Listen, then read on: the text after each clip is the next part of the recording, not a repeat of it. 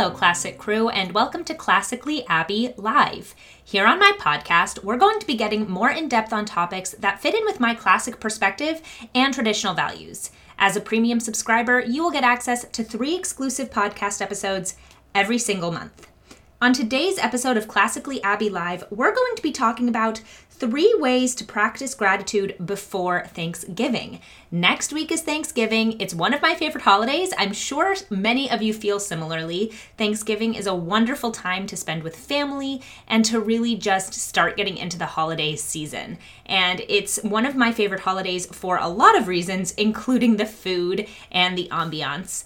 But of course, the main thing that I love about Thanksgiving is its very name and what it's about, and the idea of examining how we can be more grateful and have more gratitude. So, today I really want to focus on three ways to practice gratitude and to do it in our everyday life and things we can take forward after Thanksgiving that will actually make us happier. Because the thing about being grateful, the really special thing about being grateful, is that it makes every day just a little bit better. Because even if you have a day that feels like it didn't go great, you can always look back at the end of the day and be grateful for something. And I think that that is the most important thing to recognize. And once you start getting really practiced at this, once you start to realize how much there is to be grateful for, even on days that you don't really feel grateful for anything, then you realize how lucky you are and how lucky you are to be alive. And that is just the best way to have a happy, fulfilling life is to recognize how much we have and how much we can take joy in. So, thank you for being a premium subscriber, and now let's get into today's episode. The first way to start practicing gratitude is to write down something you are grateful for every single day. I have found that writing things out, whether it be affirmations or anything else, really makes a difference to my mindset. There's something about the habit of writing something down, seeing it on paper, doing the movement of writing as opposed to typing that allows your mind to absorb an idea in a more effective way. There's something about it that permeates your brain better. And I really do this very often. And so every day, taking a moment at the end of each day to write down something that you're grateful for. Even if, as I mentioned earlier, even if you've not had a very good day, often there are things that you can be grateful for that you don't even notice. If you've seen the movie All About Time, one of my favorites, love that movie.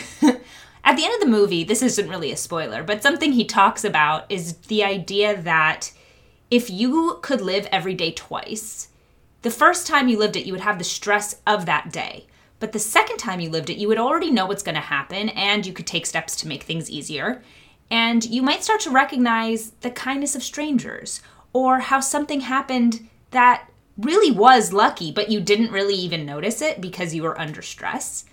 And I love that idea. And I think that that's something we really can take into our everyday lives and will make every day better because you are really actively thinking about and looking for things to be grateful for. So, this practice is really cool because not only does it ask you to reflect at the end of the day on something that you're grateful for, it will start to make you look for things to be grateful for throughout the day.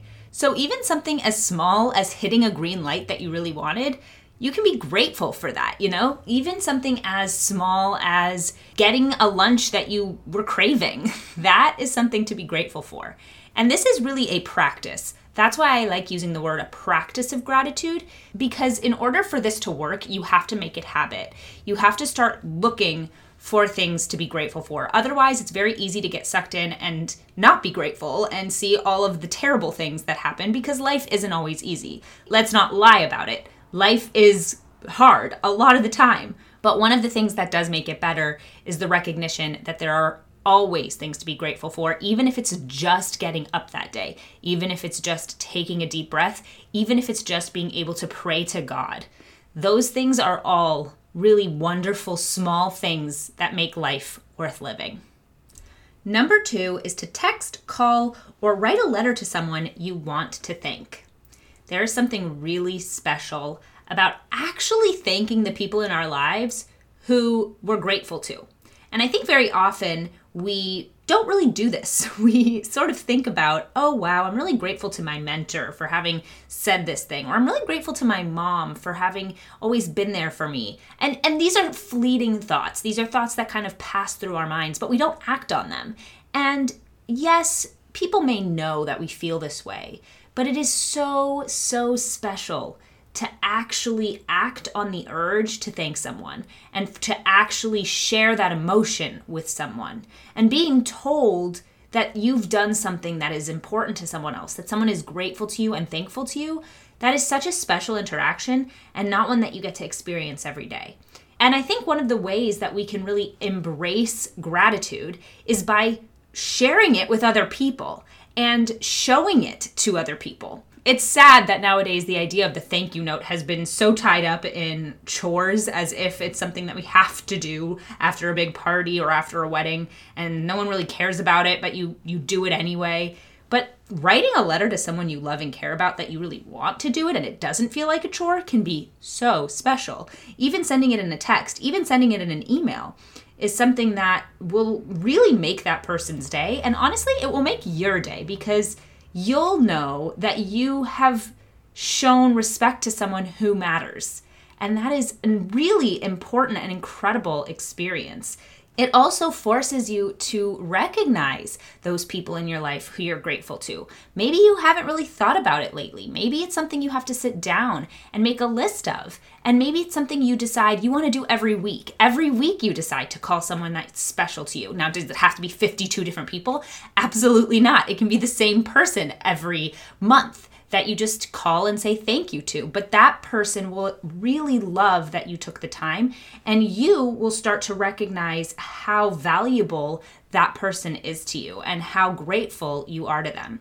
Again, searching out ways to be grateful is going to give you this practice of recognizing the best in people and recognizing how much you get from others.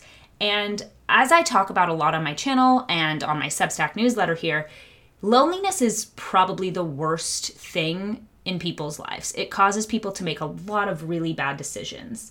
And it's very easy to get caught up in loneliness when you're working remotely, you live alone, anything like that. But when you sit down and recognize the people in your life that you're grateful to, you realize you're not alone.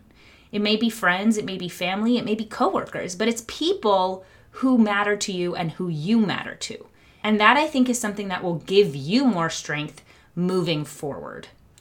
The last thing you can do to practice gratitude in time for Thanksgiving is to recognize the things that the people who you live with do for you on an everyday basis.